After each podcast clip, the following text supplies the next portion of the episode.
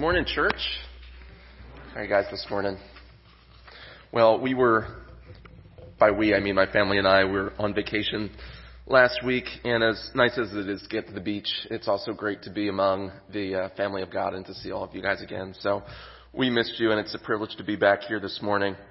And um, just a little bit of introduction before we dive in this morning, before we read God's Word and see what it has to say to us, is that we're beginning a new series this week. Uh, Ricardo introduced it last week, but we're calling it House Rules. And we're diving into the epistle of 1 Timothy, Paul's first letter to Timothy, and we're pulling that title, House Rules, from chapter 3, verses 14 and 15, which says, what Paul says to Timothy, I hope to come to you soon, but I'm writing these things to you so that, if I delay, you may know how one ought to behave in the household of God, which is the church of the living God, a pillar and buttress of the truth. So we were just in Philippians and we drank deeply of some of the, the gospel joys that are there and we saw the implications that that has on our unity as a church. But now as a church we're at a crossroads. The pastoral search committee is forming and we discussed that a little bit. Uh, we're in a season of transition and change, and God, in this book of 1 Timothy, has given us the privilege of being flies on the wall in a conversation between Paul and his protege, Timothy, about how to pastor, how to lead, and how the church should be run. And so Paul lays down these house rules. Those of you who have had small children at one point or currently have children um, know that in your house, Lord willing, you make the rules. In theory, I, I know it doesn't always play out that way in actuality, but in theory, you make the rules, right? You determine bedtime. Sorry, kids. You determine uh, at least when bedtime should be. You determine, you know, what kind of food is going to be kept in the house, what the cleanliness standard is going to be. Uh, those are all your prerogative, right? Your children are at your mercy. Now, your home is their home right? You ask your children, hey, where is your home? It, it, it's their home as well, but it's your house.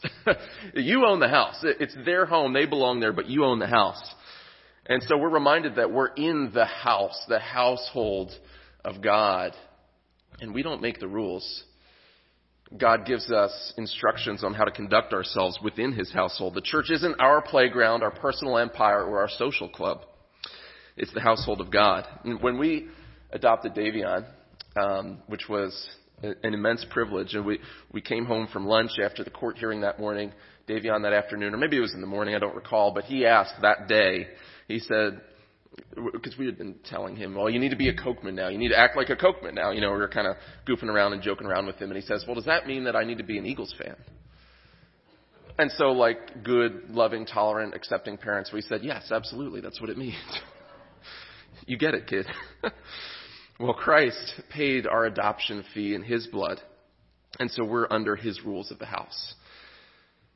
So let's dive into our text this morning. If you join me in standing for the reading of God's Word, we're going to read through the first 11 verses here, and then we'll pray.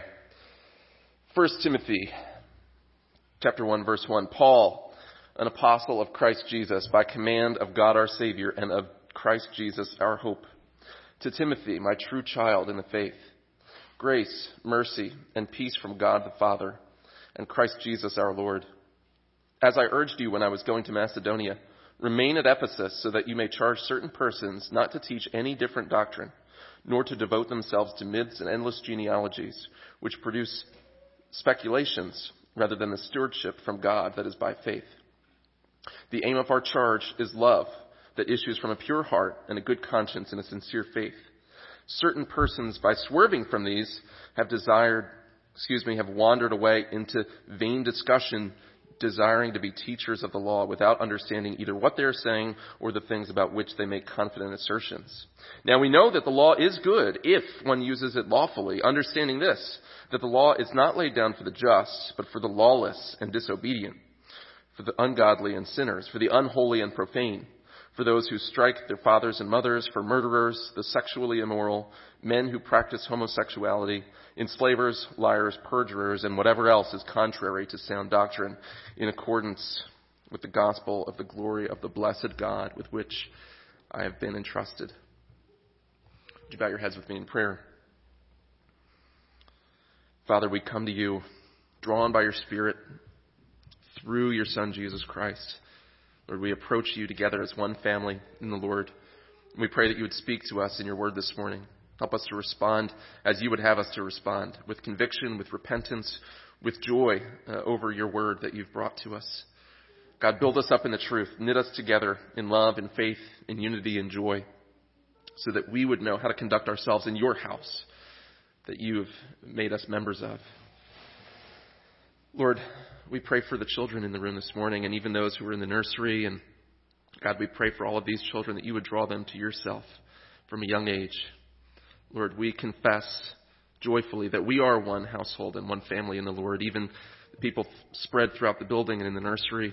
Um, Lord, we, we are all one family before you. And we pray, Father, that you would be glorified in all of our lives this week and in all the time to come. We pray this in Jesus' name. Amen.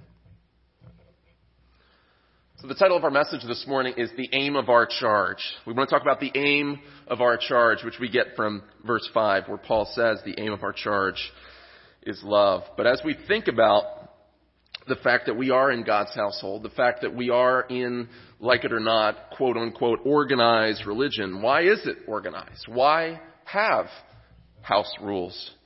What is the point of the pastorate? Why even have elders? Why have preaching? These are things that people might question, rightly or wrongly. And we'll see that the aim of the pastoral charge is love, and we'll talk about what that means for all of us, no matter what role or ministry we occupy within the church. And Paul lays down a foundation here in these first 11 verses, but he also returns to this in chapters 4 and 6 in particular. So we'll be returning uh, throughout the coming weeks to a lot of the themes that we see here this morning. But as we dive in, we'll discuss three parts of the pastoral profile. We'll first discuss the minister's call, the minister's aim, and the minister's method. And as we work through the minister's call, aim, and method, there's six points that I think are instructive for all of us. Laity, clergy, right? Whoever we are. There's six points and those will weave throughout those three heads of the pastoral profile as we get in. So, first, by way of introduction, who is Timothy? Well, Paul introduces him as his true child in the faith in verse 2. So, if you're familiar with the book of Acts, in Acts chapter 16, Paul encountered Timothy. Uh, Timothy uh, is the son of a Jewish mother and grandmother who raised him in the scriptures, so he had a love and appreciation for God's word from an early age.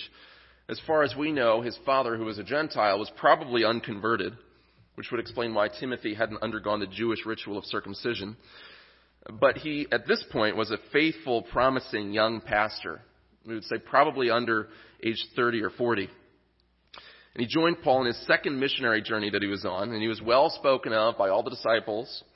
Uh, he co-wrote multiple epistles with Paul. So, and this right here, this is a warm letter.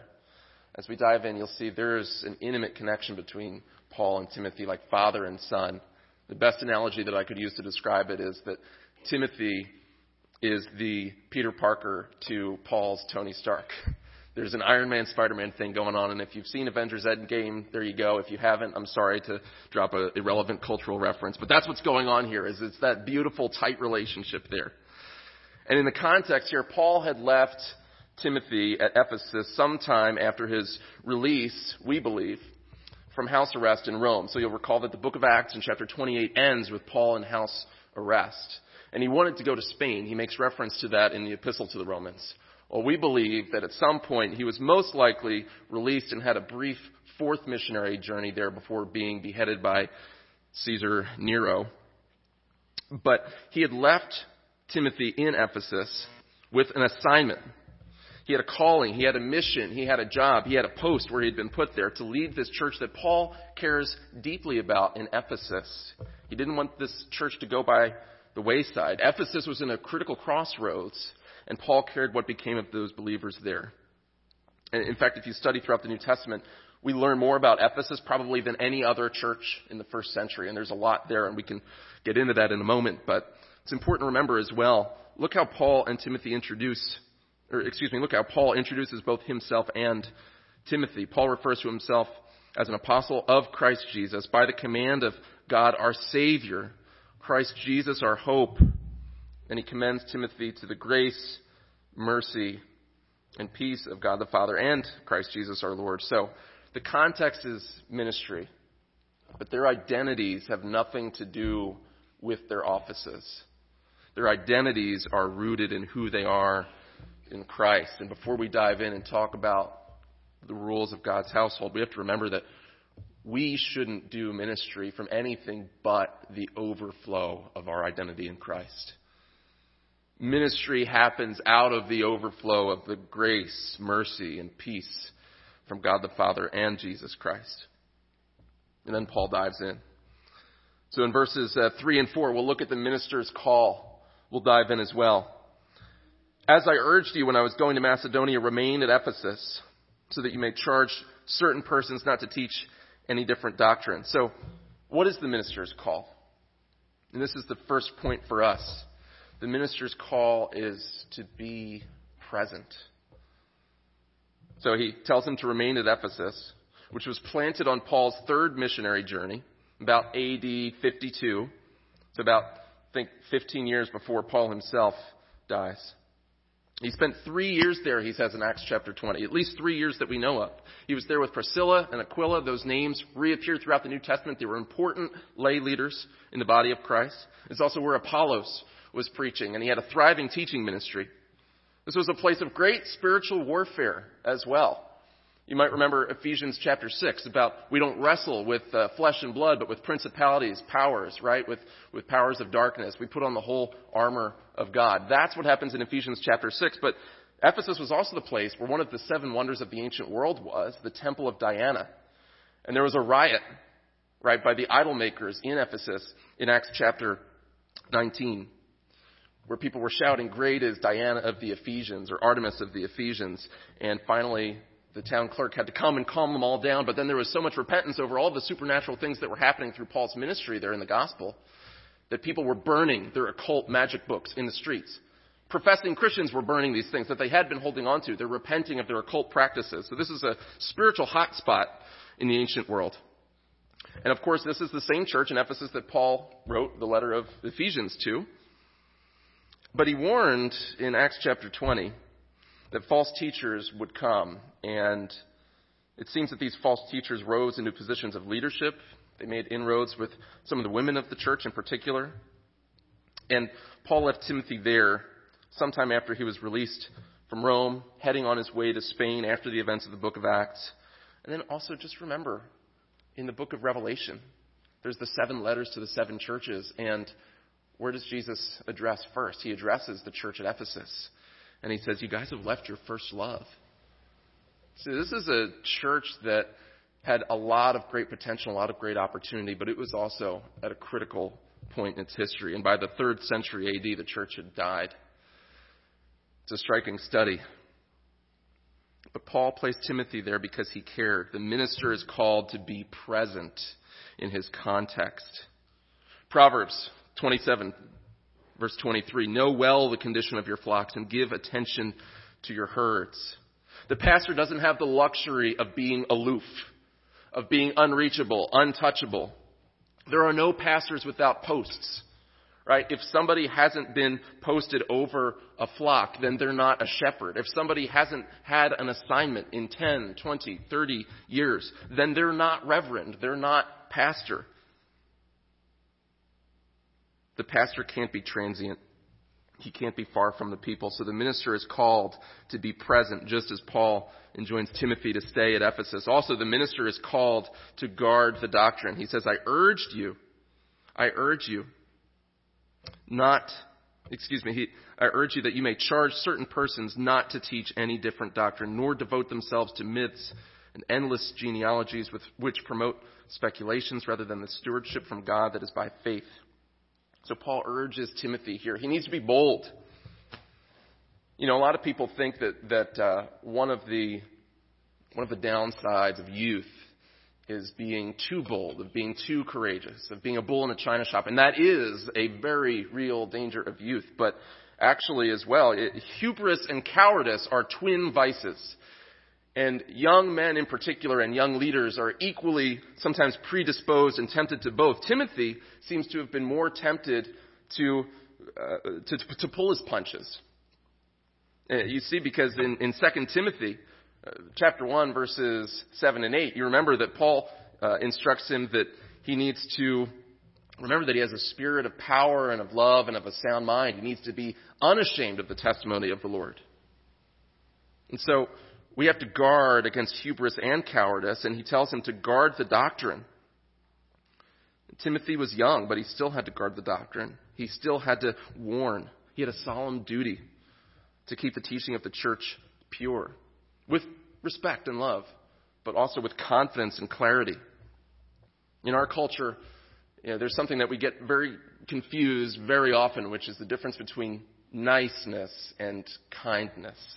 You know, some people will quip that, that be nice or be a sweetheart or be gentle is the 11th Christian commandment, right? That we add to the 10 very often. Now, kindness is necessary and kindness is essential to the office of anyone who's leading in the church. It's essential to any Christian, right? Kindness is a father who can bounce his child on his knee, who can who, who can bandage his, his, his wounds or whatever it is. Uh, kindness is the shepherd that takes care of the sheep, but sometimes there's wolves, right? And that same kind shepherd has to take the gloves off when it comes time to deal with wolves. Niceness is the hireling who doesn't care about the flocks. Niceness is the one who entices the wolves with raw lamb chops, dangling them out, throwing them out, hoping that'll keep the wolf fended off when all it does is bring them closer. Niceness is a symptom of cowardice nicey niceness. You want a kind man. You need kind Christian leaders. But you don't want soft Christian leaders. And I'm afraid that often we get these kinds of things confused in this day and age. The minister is called to guard the doctrine. He's called to be present. He's also called to warn opponents. He says, charge certain persons not to teach any different doctrine. So he says certain persons. So who are these certain persons? Acts 20. This is where Paul says one of his farewells to the Ephesian elders. Verses 29 and 30. Paul says, I know that after my departure, fierce wolves will come in among you, not sparing the flock. And from among your own selves will arise men twisted speaking, excuse me, speaking twisted things to draw away the disciples after them. So evidently these are people in a position of authority we also get this idea because in chapter 5, verse 20, Paul talks about what it means to rebuke someone who holds the office of elder and how to do so with dignity and kindness and respect. But we have to remember that doctrine matters, and sometimes doctrine does divide. It's, we, we think that that's unfortunate, but it's actually good. It's actually good that doctrine divides. J.C. Ryle, the 19th century um, British pastor and theologian says, He who is not zealous against error is not zealous for the truth. He who is not zealous against error is not zealous for the truth. So these individuals needed to be warned. And what were their errors? In verse 4, it says, first of all, that they were devoted to myths. Right? We see references to myths as well in 2 Timothy chapter 4 and in Titus chapter 1 verse 14. This is a problem. These myths were extra biblical traditions. These are legends. This is Second Temple Jewish fan fiction, of which there was a lot. So this isn't just outright heresy, right? This isn't just the big issues, denying the deity of Christ, denying substitutionary atonement. That's not what's going on here exclusively. This is not just heresy, but heterodoxy. Right? This is not only falsehood, but also frivolity. This is not only trickery, but trivia. These are unessential things. These are distractions. And if you think about what it means to be devoted to myths, we've probably all met people like this before, right? People who, who care more about identifying who the Nephilim were in the book of Genesis than they do about preaching the gospel, right? It's very easy to get fixated on some of these side issues. And, and let's just say, beware of people that, that propound themselves as Bible experts, and I'll put that in scare quotes, Bible experts, who miss the Jesus shaped forest for the trees. We can't be devoted to myths. He also says they're devoted to endless genealogies. Well, what is that? There, well, there's, there's two errors that are at play here. There's genealogies in Scripture, right? The Gospels start with those things. They're beautiful things and there's truths in there. That's not what we're talking about. There's two errors here. One is a Jewish error, a particularly Jewish error. And the other is actually a, what becomes a Gnostic error. And Gnosticism is one of the major heresies that begins to infect the, uh, the early church. But first, the Jewish error here with endless genealogies is that the Jews would attempt to gain street cred by tracing their lineage as far back as it could possibly go, right? Paul in Philippians chapter 3, we saw a few weeks ago, he says he's of the tribe of Benjamin. He's a Hebrew of Hebrews, right? This was a badge of honor for him. Right, so the idea was to puff yourself up by proving your lineage. And Paul warns against that. That's not the point.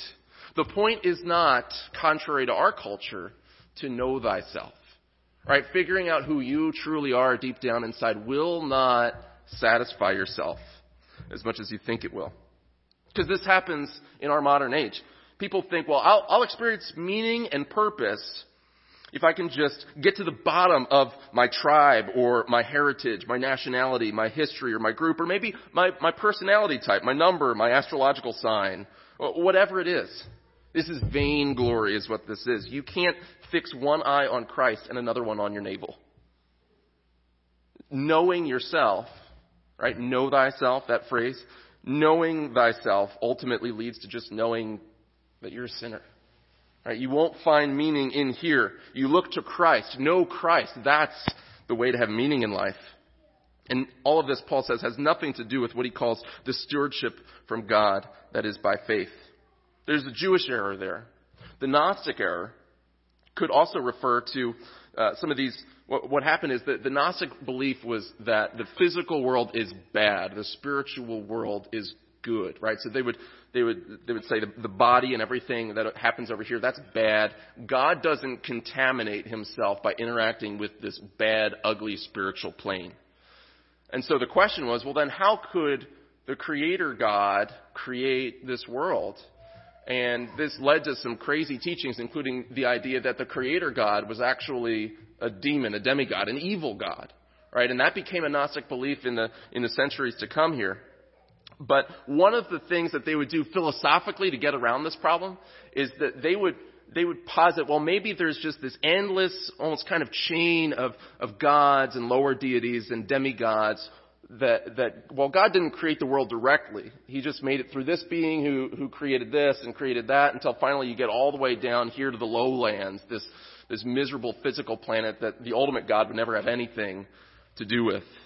And so they, they would suppose that maybe there's these endless chains of, of creation here. And what this amounts to for us, this is just meaningless philosophical speculation. And that's what we also need to be on guard against. Right? This is, this is like how many angels can dance on the top of a pin, right? The head of a pin. Listen, if your theology cares more about how many angels can dance on a pinhead, then you're the pinhead. Okay? That's what's going on here is don't be a pinhead theologian. Right? Don't be so obsessed with philosophical things that either Scripture flatly contradicts or it, it leaves unknown to us on purpose. And so he warns against this kind of error as well in a church that was dealing with not only Jewish error, but also Gnostic error. And it's something useful that J.C. Ryle also said. He says, whenever a man takes upon himself to make additions to the Scripture, he is likely to begin valuing these things above Scripture itself. So speculation has nothing to do with what Paul calls our stewardship. Some of your Bibles might say good order or administration. This word here is actually oikonomia, right? So oiko, like oikos, which not the Greek yogurt, but it's the Greek word for house. And nomos or nomia means to manage, to rule, it's where we get the title of our series as well, House Rules, right? This is the economy. That's where we get the word economy as well. This is the economy of God. This is His house. He makes the rules. And all of these things have nothing to do with how we are supposed to conduct ourselves in the midst of it. So, the minister is called to be present, called to warn, called to guard the doctrine. So what's the goal, right? If this is God's house, What's the goal? Verses 5 through 7. Look with me. The aim of our charge is love that issues from a pure heart and a good conscience and a sincere faith. The minister's aim is to pursue love. So the aim of all of this teaching, guarding, warning, listen, the point of guarding sound doctrine is not, contrary to popular belief, to turn us all into throbbing brains on a stick. That's not the, the point. The purpose is to build us together in love, to build us up, to knit us together in love, to edify us in real love, not just niceness, but real kindness and love and unity in Christ. Notice the relationship here between love and sound teaching and the inner man. Verse 5, look at it with me. He says, The aim of our charge is love that issues, that proceeds out of a pure heart and a good conscience and a sincere faith. It comes out of a heart that's been changed by the gospel. Right? What can produce a pure heart? What can produce a sincere faith? What can produce a clean conscience? One that doesn't keep you up at night because you know that your sins have been nailed to the cross and that you've died and risen with Jesus Christ. That's the gospel. Right? Only the gospel can produce that kind of a pure heart. Fixation on myths and genealogies, right? That doesn't do it.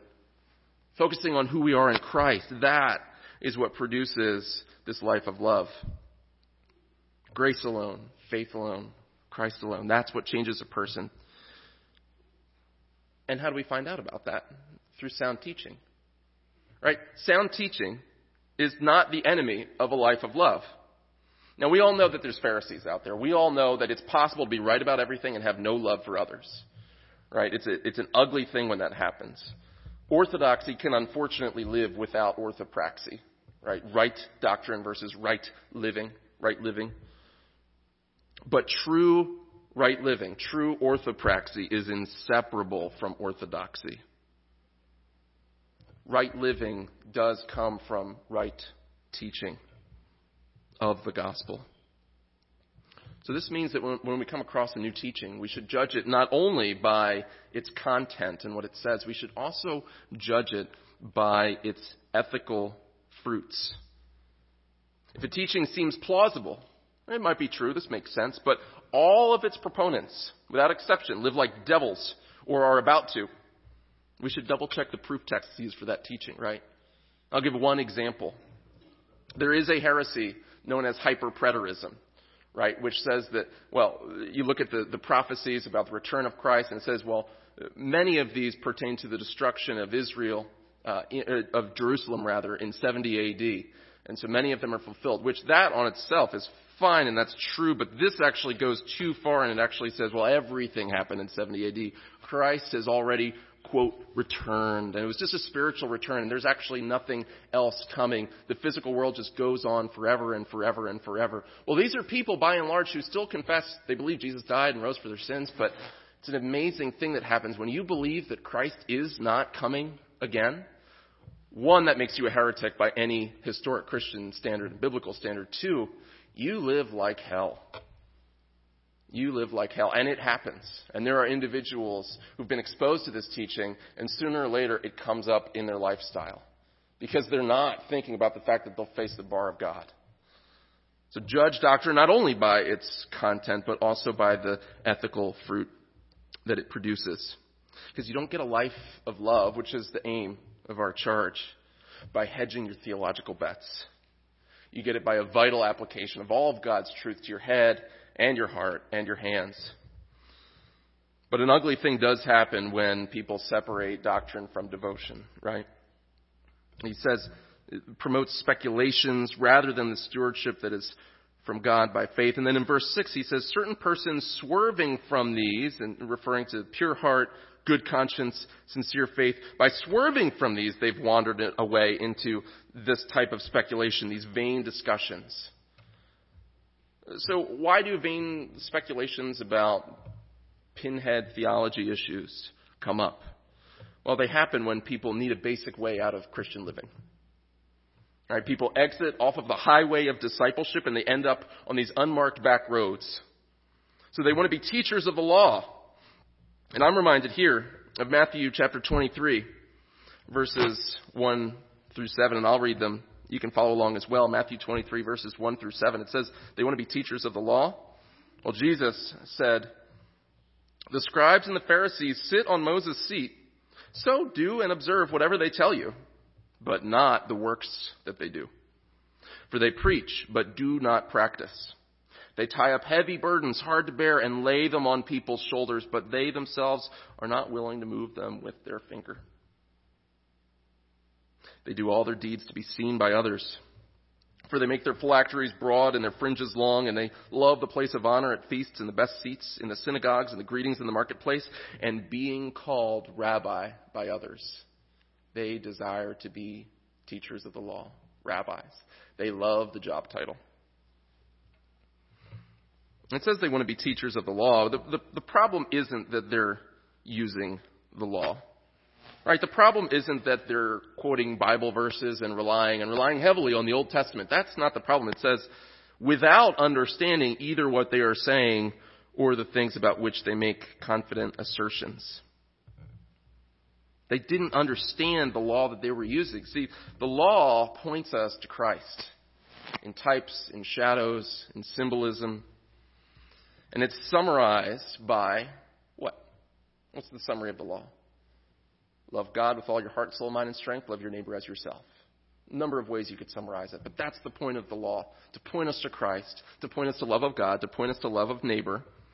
But what they were doing, these false teachers, they were abstracting different things from the law. They were missing the Jesus shaped forest for all of these trees, and they were focusing more on Jewish ceremony and, well, real Christians do this. And they were also focusing on just pulling out all these myths and things that they could use to attain a higher level of spirituality.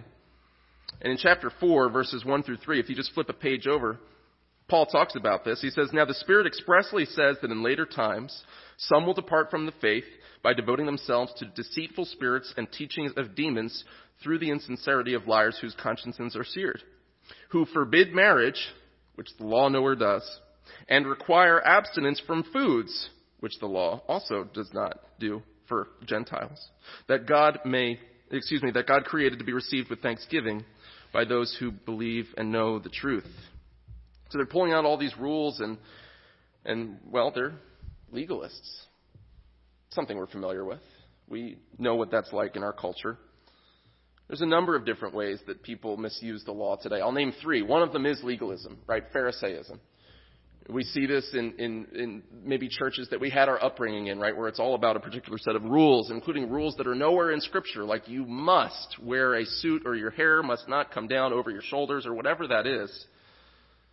We're familiar with these communities, but also, without being a legalist per se, right? Without believing in works righteousness, without believing that my obedience somehow earns me salvation, you might have everything right on paper doctrinally with justification by faith, but you can still succumb to a legal spirit. Geerhardus Vos, the theologian, says legalism is a peculiar kind of submission to God's law. And he's referring to this legal spirit here. It's a peculiar kind of submission to God's law, something that no longer feels the personal, divine touch of the rule it submits to. See, lawlessness, antinomianism, saying, throw out that Old Testament, I'm free now, right? Those errors aren't the opposite of legalism and Pharisaism. They're actually two sides of the same coin because neither one of them can perceive the personal divine touch in God's law. The fact that God gives us His law as a father and says, hey, here are the house rules. I've adopted you.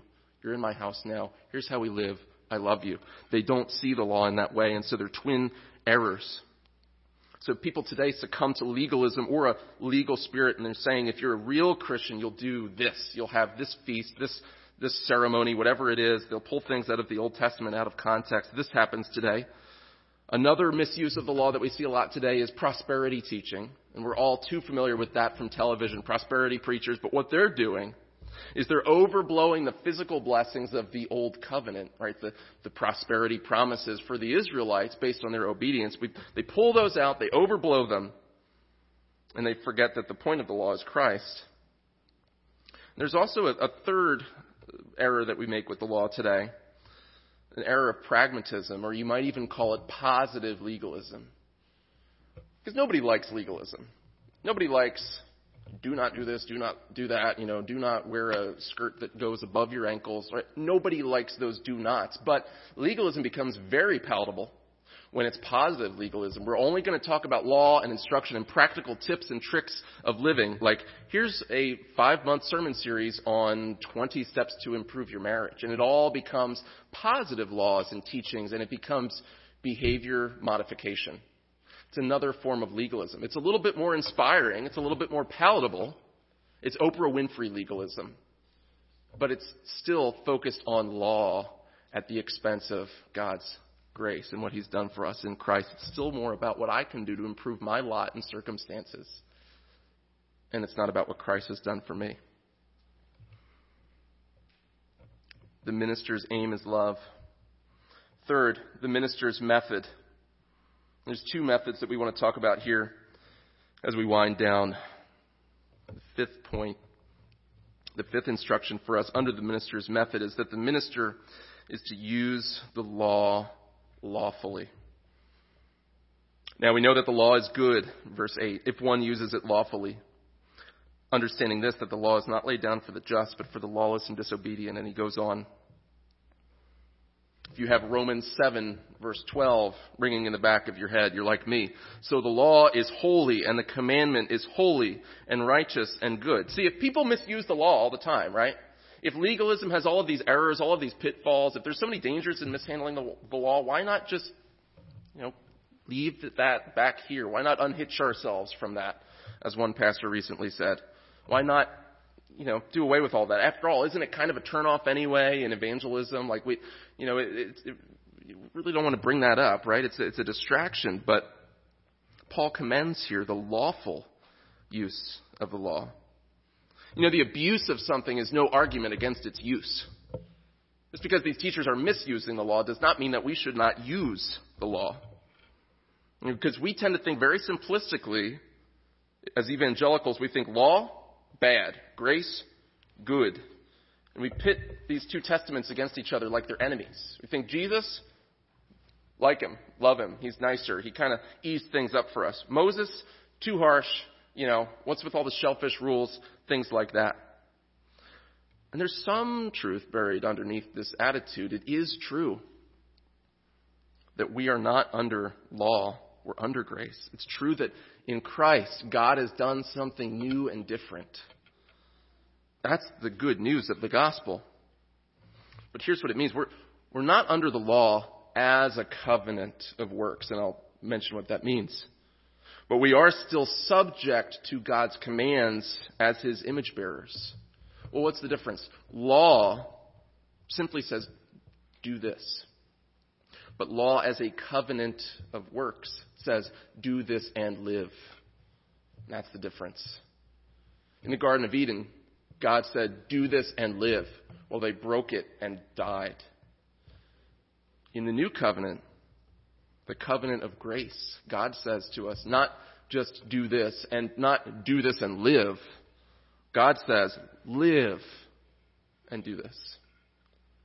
That's the gospel. Live.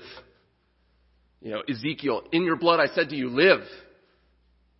We live in Christ, and because of that, we do God's law with new hearts, imperfectly, but with new hearts. The London Baptist Confession says the law sweetly complies with the gospel. They're not enemies. Because when we come to life and the gospel says live and do this, well, do what? Well, it points us back to the law.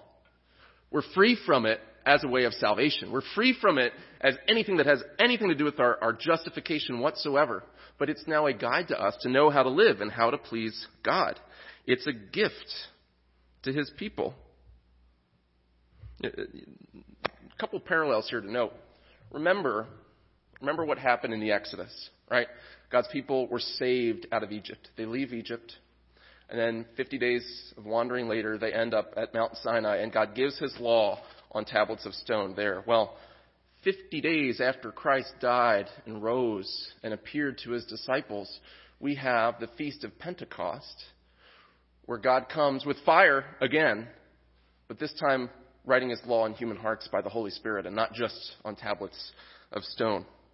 Or to put it another way, the law of God is written on every human heart. Every human heart. The difference is whether it's written on a heart of stone or a heart of flesh. For people with stony hearts who are apart from Christ, the law is written there. It's in their conscience, but they're suppressing the truth of God in unrighteousness, Romans 1. For those of us who are in Christ, in the new covenant, the law of God is written on our hearts, but our hearts are, are living hearts. Ezekiel 36. Yet in the year 2019, we we tear these two testaments apart. We tear together what, what God has, has brought together. We tear it apart. We tear it asunder. The scripture is a two-edged sword. It's got law and gospel, right? And we need to know how to rightly wield it both directions. There is an unlawful use of law, Paul says, but there's also a lawful use of law. That's why we began with Psalm 19, right? How much I love your law, right? You see it in all throughout the Psalms. You see it in Psalm 1, right? That the righteous man, his meditation is on the law. In Psalm 119, you see that the longest chapter in Scripture is written about the psalmist's love for the commands of God because he has that soft new heart.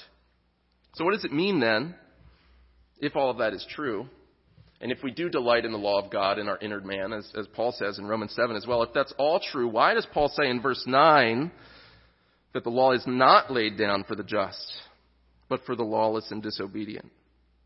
Alex, you just explained to us all of the, the, benefits of the law for the Christian who has a soft heart. So why is Paul saying here that the law is not laid down for the just? So is it true that the law is in no sense for righteous people? People who are made righteous in Christ, not by what they've done, but by what He did for them. No. In a sense, and this is true, Paul is saying the law is not for, air quotes again, good people. The law is not generally for good people. Right? If Adam had never sinned, there would have been no Mount Sinai experience. That's just a fact. Galatians 3:19 says the law came at Sinai. That covenant form of the law, it was a, it was a covenant there with Sinai. Came in because of transgressions. Because people were sinners, they needed to be shown their sin. It came because of transgressions. Romans 5:20, it came in to increase the trespass. It was setting the stage. It was the diagnosis precipitating the cure for our sin in Christ. But we needed the negative diagnosis first. We needed to know how far we fall short. We all fall short of God's commandments. We don't love God. We don't love others as we ought. We all lie, cheat, steal, lust. We break the Ten Commands and the rest of them as well. But since Christ has come now, Romans 7, it says we're dead to the law. Not completely. We're still under God's commands. They're a guide to us. But we're dead to the law in the same way that a spouse is in a sense, released from marriage when the other spouse dies. That's the analogy that Paul uses in Romans chapter 7, verses 4 through 6. You're freed from the law of marriage if your spouse dies. And in the same way, we're free from the law in terms of our covenantal obligations to it. Our life in the land no longer depends on it. Our standing before God is dependent upon His grace, which is codified in the work of Christ. So it's not true that the law is in no sense for the believer. Remember Romans 7 the law is holy, the commandment is holy and righteous and good. See, Paul is talking about one particular use of the law the purpose that the law has with unbelievers. Historically, Christians in the Reformed tradition have, rep, uh, have, have recognized three uses of the law. The first is as a mirror, it shows us our sin, it leads us to Christ. The second is as a curb in other words, it discourages us. It's, it's guardrails. It discourages believers and unbelievers from committing gross acts of sin. It holds society together. And third is as a guide. It guides us in how we should now live as Christians whose righteousness depends on Christ. The law is a guide to us. What Paul's referring to here in verses 9 and 10 is this second use of the law as a curb. It's the civil use of the law. The law restrains evil in society, even among unbelievers. And notice what he says about them, verses 9 and 10. First, he says it's laid down for the lawless and disobedient, for the ungodly and sinners. Ungodly. So, in terms of their relationship to God, not getting it. And sinners. They're sinning out here at the horizontal level with other people as well, right? This, this corresponds to the first table of the law, the Ten Commandments, and the second, right? The first four are about you and God. The second six are about you and your neighbor. Well, they're ungodly and they're sinners. They're violating both tables of the law. And he says, strikers of fathers and mothers in verse 10, Literally there, the, the word in Greek and, and almost every other translation other than the ESV for whatever reason translates it the way it should be, murderers of fathers and mothers. So he's saying those who murder their fathers and mothers. And here where the ESV also says enslavers, literally the word there is man stealers, kidnappers. So kidnapping them to sell them into slavery, but the focus here is on the kidnapping, which in Exodus 21 is a capital crime, the death penalty. In fact, all of these sins here that Paul lists are capital crimes in the Old Testament. Murdering your father and mother, right? Enslaving, liars, perjurers. If you committed perjury, you would be liable to whatever the, the, the accused person would be liable to. So in the Old Testament law, if someone is on trial for murder and you are a false witness and you say, yes, they did it, and if it's later revealed that the person was innocent and you were a false witness, you are now liable for that same execution. Everything Paul mentions here are death penalty consequences in the Old Testament. And the point is, he's talking about how the law is used in society, in the civil realm. He's saying, he's saying that the law discourages people. The law holds society working together. It, it, it, it discourages people. It curbs them. It's the only standard for a sane society. He's saying you have to know the difference between that and the gospel right? The, the word being this two edged sword that cuts both ways. You have to know the difference and handle that sword deftly as a pastor, as a minister. Most controversies today in evangelicalism are law gospel issues. Whether it's the church growth thing, and what's wrong with doing a five part series on purely just how to fix up your life, and we'll save the gospel part for later. Uh, or, or there's a lot of controversy over justice and what justice in society means right now. Most of these are issues of failing to distinguish rightly between the law and the gospel. And the problem is, as I look at it, and others have observed this before, is, is that we, we've been so focused, and when I say we, I mean those who've discovered the, the doctrines of grace recently, within the last 10, 20 years. We got so obsessed with everything being the gospel centered this, the gospel centered that, and everything became gospel centered. Everything became a gospel issue, right? From using plastic straws to gentrification, right? Everything became a gospel issue all of a sudden. And we forgot where the law was supposed to fit into some of this because we went out guns ablazing to engage culture, but we did so with the world's standards and not with God's standards. We did so with man's law and not with God's law. Instead of saying everything is a gospel issue, especially when it concerns the civil realm, when it concerns justice, let's distinguish. Pastor I know once uh, put it, let's distinguish between, hey, not everything is a gospel issue. There are gospel issues and law issues. Gospel issues and law issues. And that leads us to the fact that the gospel is the point, and the gospel is the only thing that can produce that love, which is the minister's aim, and that's why we're here. And so finally, the minister's method also means stewarding the gospel joyfully. Stewarding the gospel joyfully. The gospel, he says, in verse 11, is what accords. He says, in accordance with the gospel of the glory of the blessed God with which I have been entrusted. So everything that the law says about those who practice homosexuality, enslavers, liars, perjurers, whatever else is contrary to sound doctrine, that's not separate from the gospel. It fits, it accords with the gospel. The gospel agrees with the law on the problem of sin. But the difference is only the gospel can change hearts. The law can only stand outside and condemn. The gospel actually changes hearts. Grace saves and changes. And in closing, how does this gospel change hearts? First, by revealing the goodness of God. Notice, it's the gospel the good news. Not just the news, but the good news, the good announcement, the euangelion, right? That's good news. It reveals the goodness of God who loved us enough to send his only begotten Son so that whoever would believe in him should not perish, but have everlasting life. That's the goodness of God. Why would he do that for us lawless, disobedient rebels? The gospel reveals the goodness of God. Second, it reveals the glory of God. Notice Paul calls it the gospel of the glory of the blessed God. In Christ, in the gospel, we see God.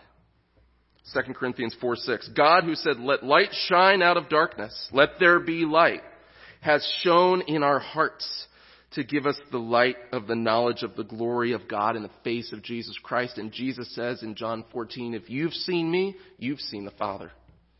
If you want to know God, if you want to see God, you see God's beauty on display in a way that the Grand Canyon and, and all the cosmos can barely hold a candle to. You see the glory of God in, in the cross of Christ and in the empty tomb. That's where you can see the glory of the invisible God in the person of Jesus Christ. And that changes a person's heart. And third, it shows us the happiness of God. Because when he says it's the gospel of the glory of God, he doesn't just say that. He says it's the gospel of the glory of the blessed God. God is blessed. God is happy. Think of Psalm 16:11. In your presence there's fullness of joy. At your right hand are pleasures forevermore. The psalmist says. With God there's fullness of joy and pleasures at his right hand forever. God is overflowing in grace. Lest anyone should think in looking at the law that God is only condemning us in his law. The gospel says God is happy and he's inviting us to share in his joy.